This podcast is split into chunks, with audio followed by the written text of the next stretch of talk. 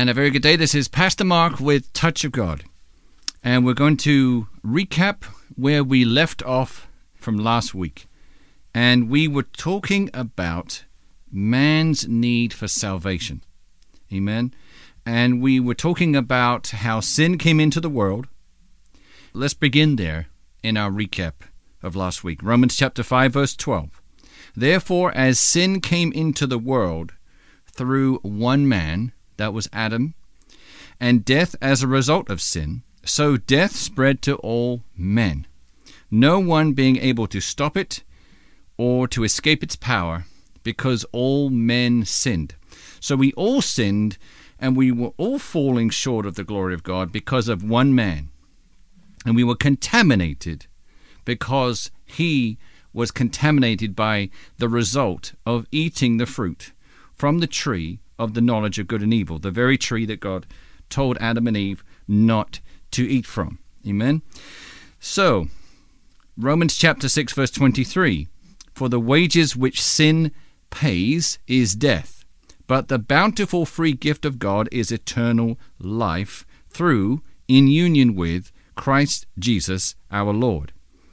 Romans chapter 3, verse 23, since all have sinned and are falling short of the honor and glory which God bestows and receives. So we have all sinned, and we're all falling short of the honor and glory which God bestows and receives outside of Christ. Amen.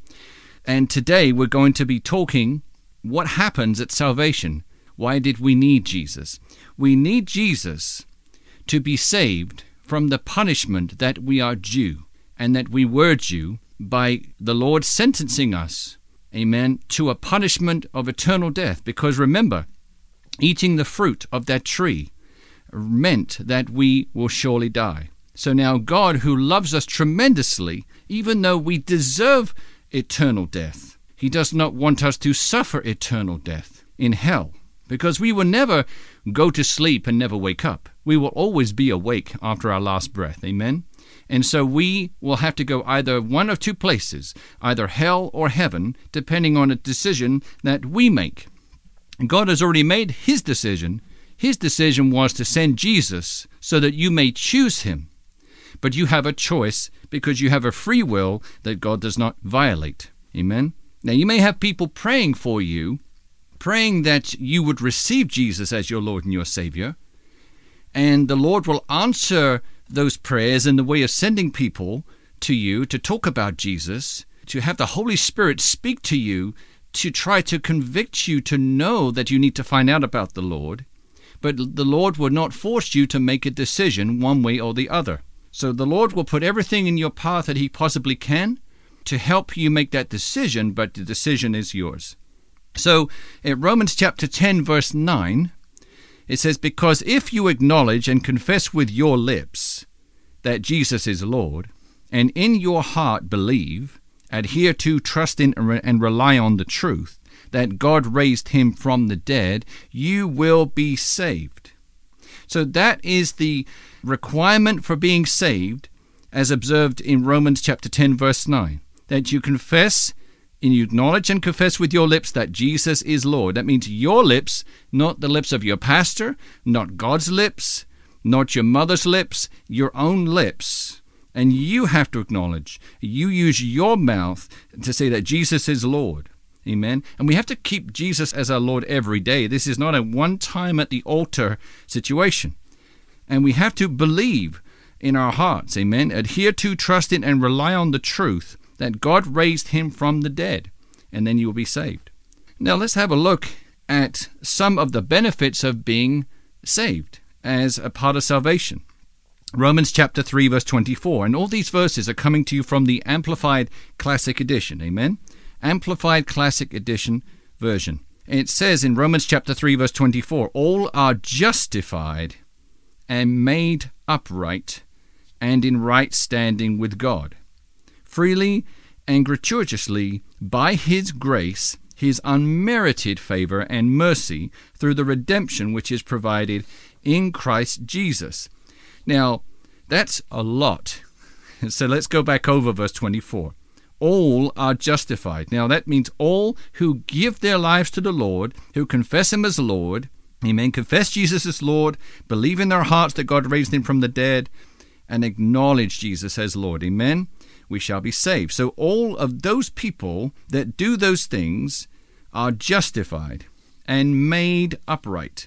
Okay, so I want you to focus here on made upright. You are made upright. You are made in right standing. You do not have to earn it, lest any man should boast in your works. It's not about works. You cannot do anything to receive salvation except for make the decision to receive Jesus as your Lord and your Savior. Amen?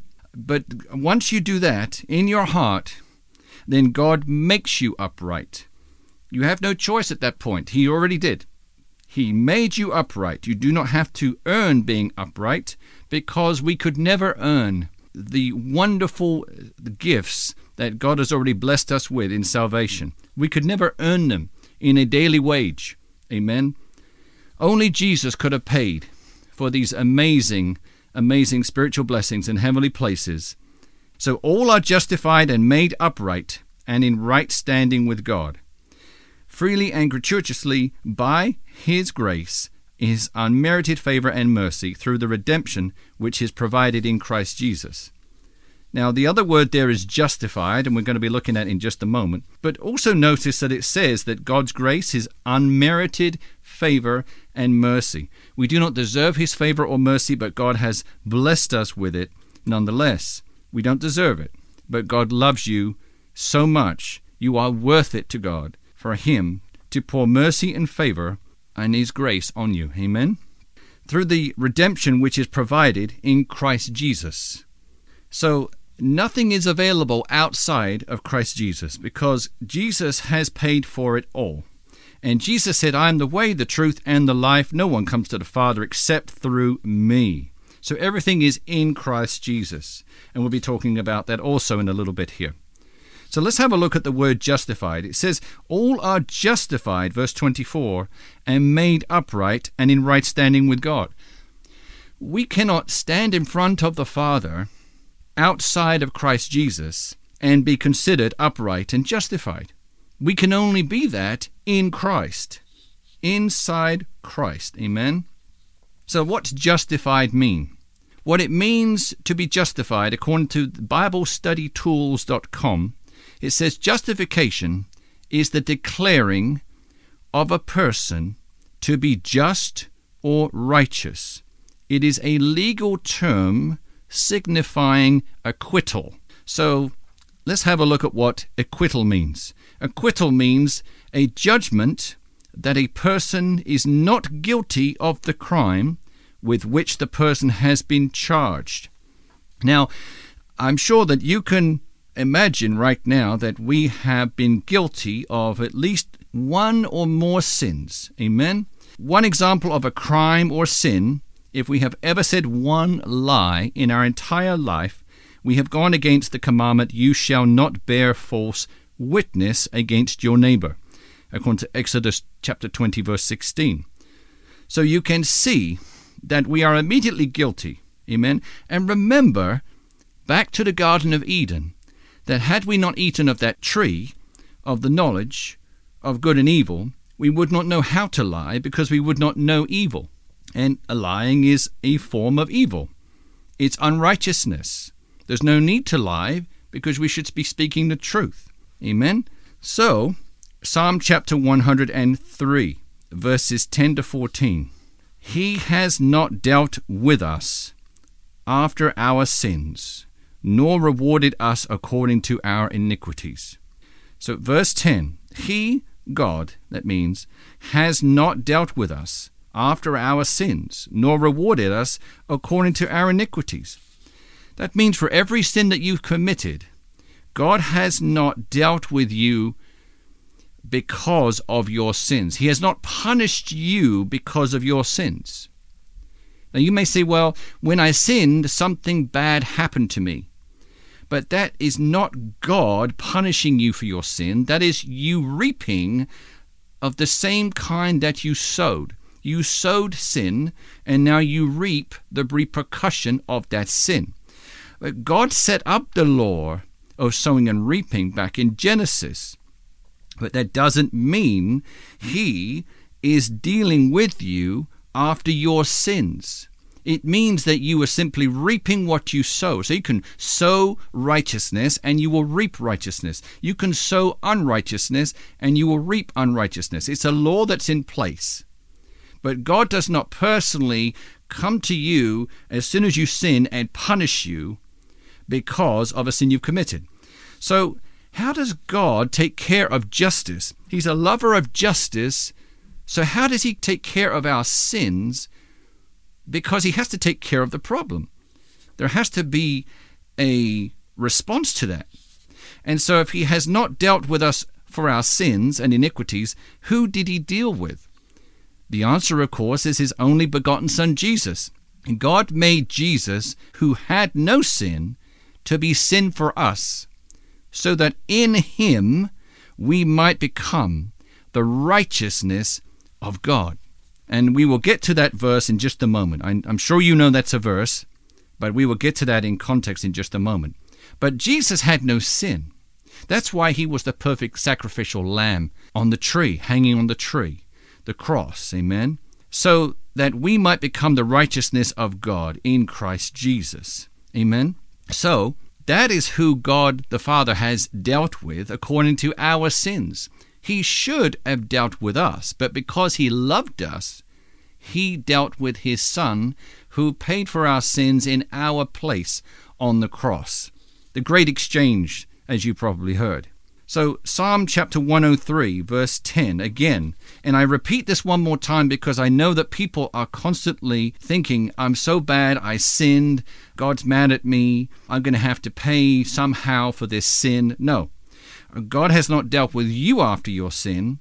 He's dealt with Jesus after your sin.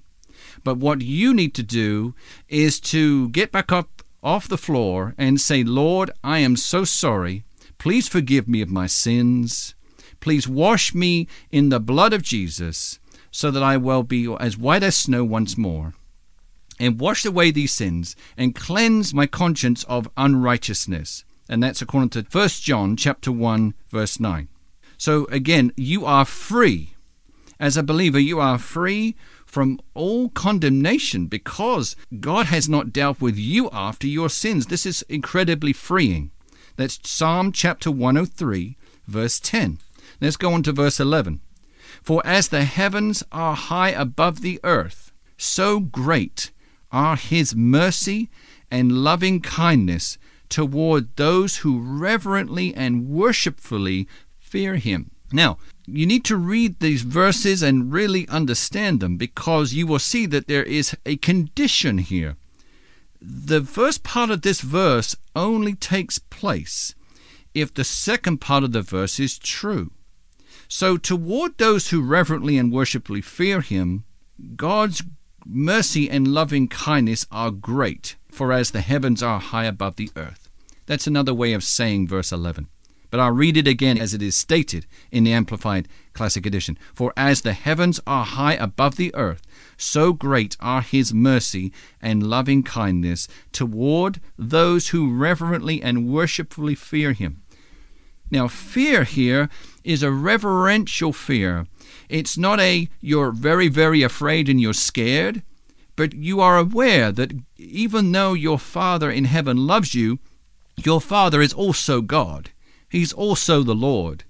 Fear him with reverence and be humble before him, amen, and be thankful for his loving kindness. Do not take it for granted, amen. Do not take the blood of Jesus for granted like an ATM machine. Every time we sin, we just go to the machine and push a button and then the blood washes us. We need to go to the Lord with a humble spirit and a sorrowful repentance, amen. But immediately we repent and we say, Lord, I will not do that again, and please give me your forgiveness. The Lord expects us to move on and not keep bringing up that sin to him.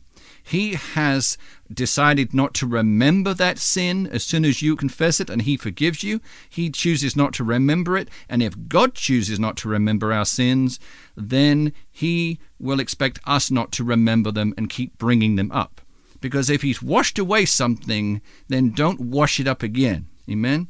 So verse 12, as far as the east is from the west, so far has he removed our transgressions from us.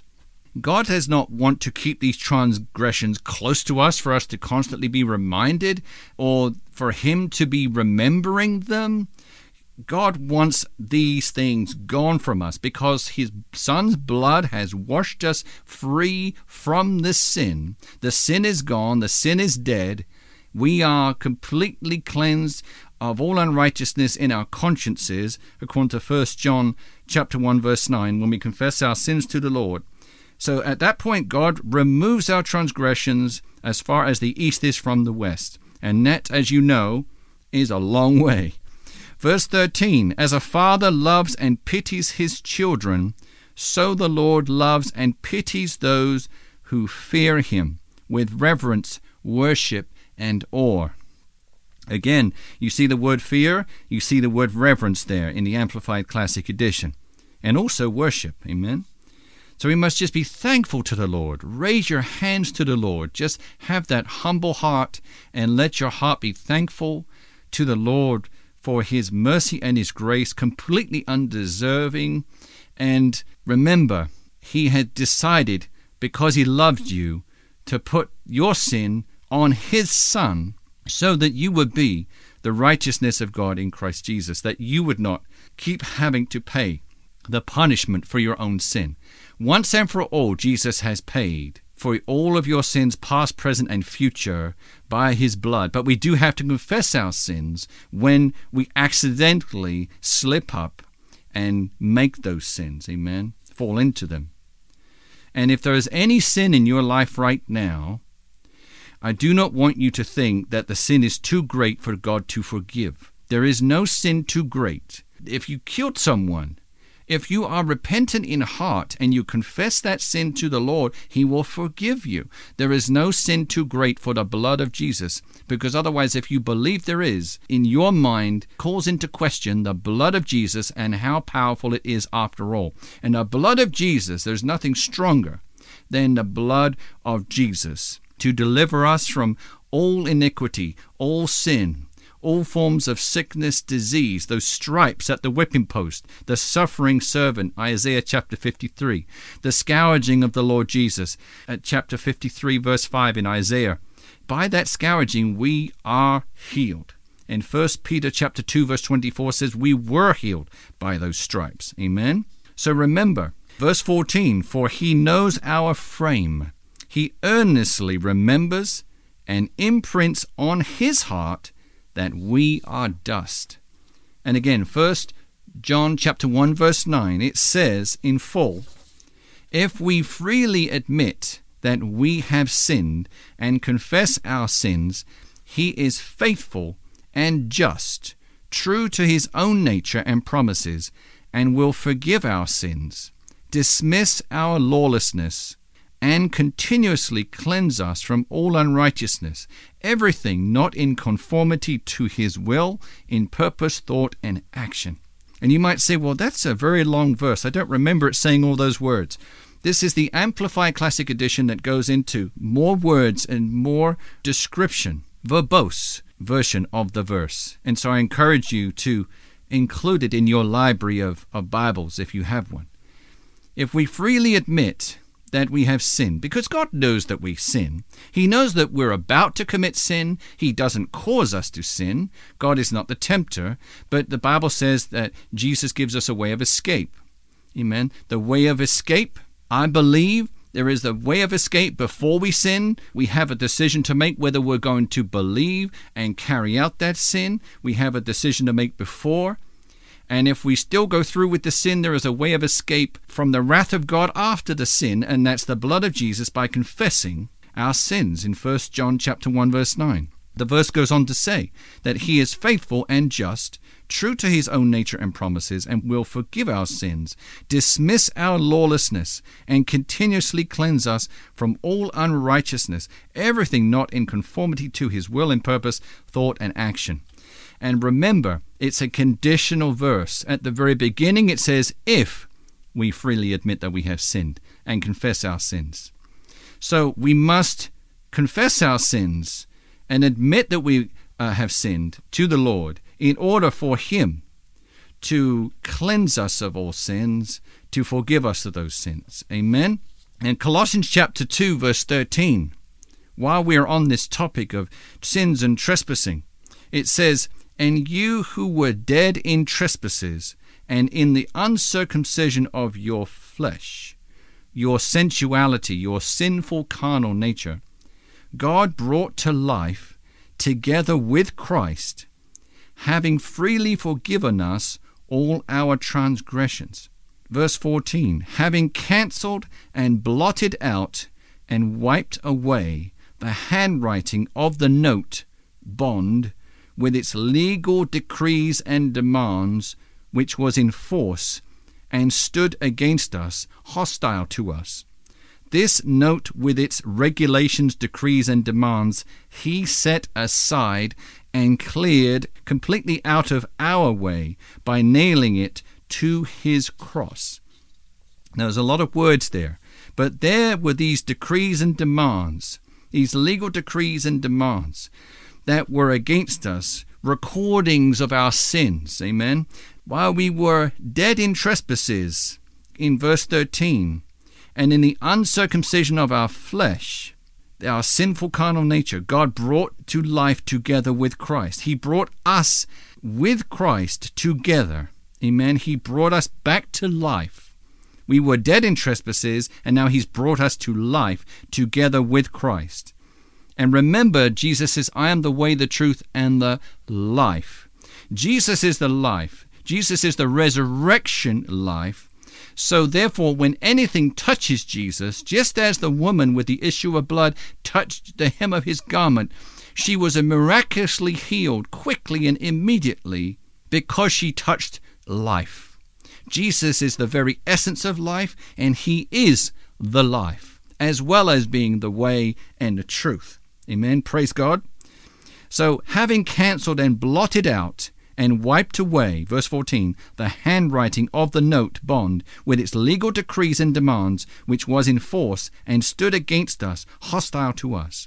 This note with its regulations, decrees, and demands, He set aside and cleared completely out of our way by nailing it to His cross, Jesus' cross. Verse 15, "God disarmed the principalities and powers that were ranged against us and made a bold display and public example of them in triumphing over them in Him and in it," the cross. So we have been set free by Jesus on the cross. We were dead, but now we are alive. We've had all these decrees and demands cancelled and blotted out.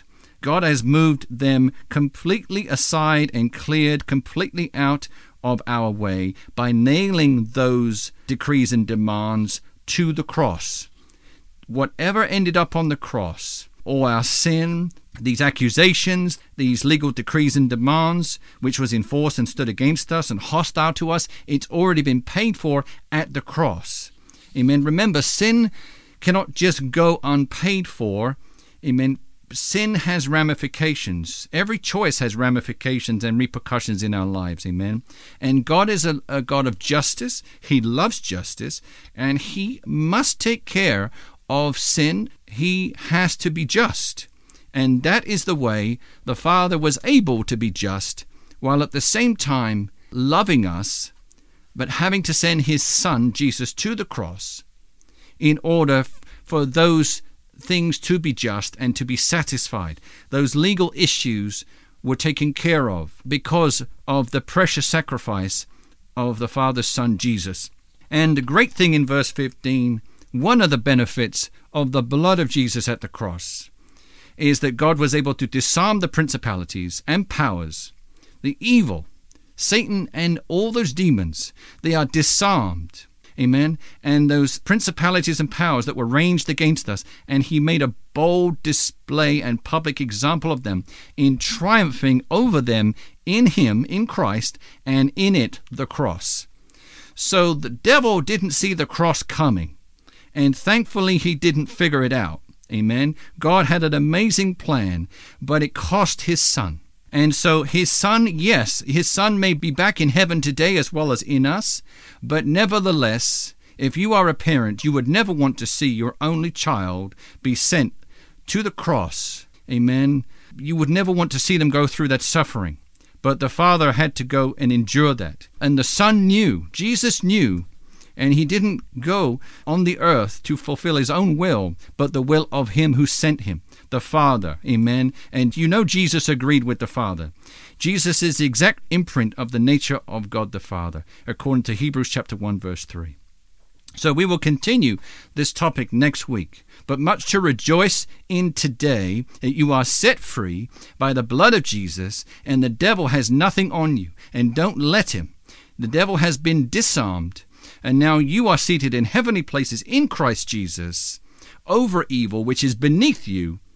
We are coming into the main topic of your identity in Christ, and we're going to be uncovering this in the next few weeks.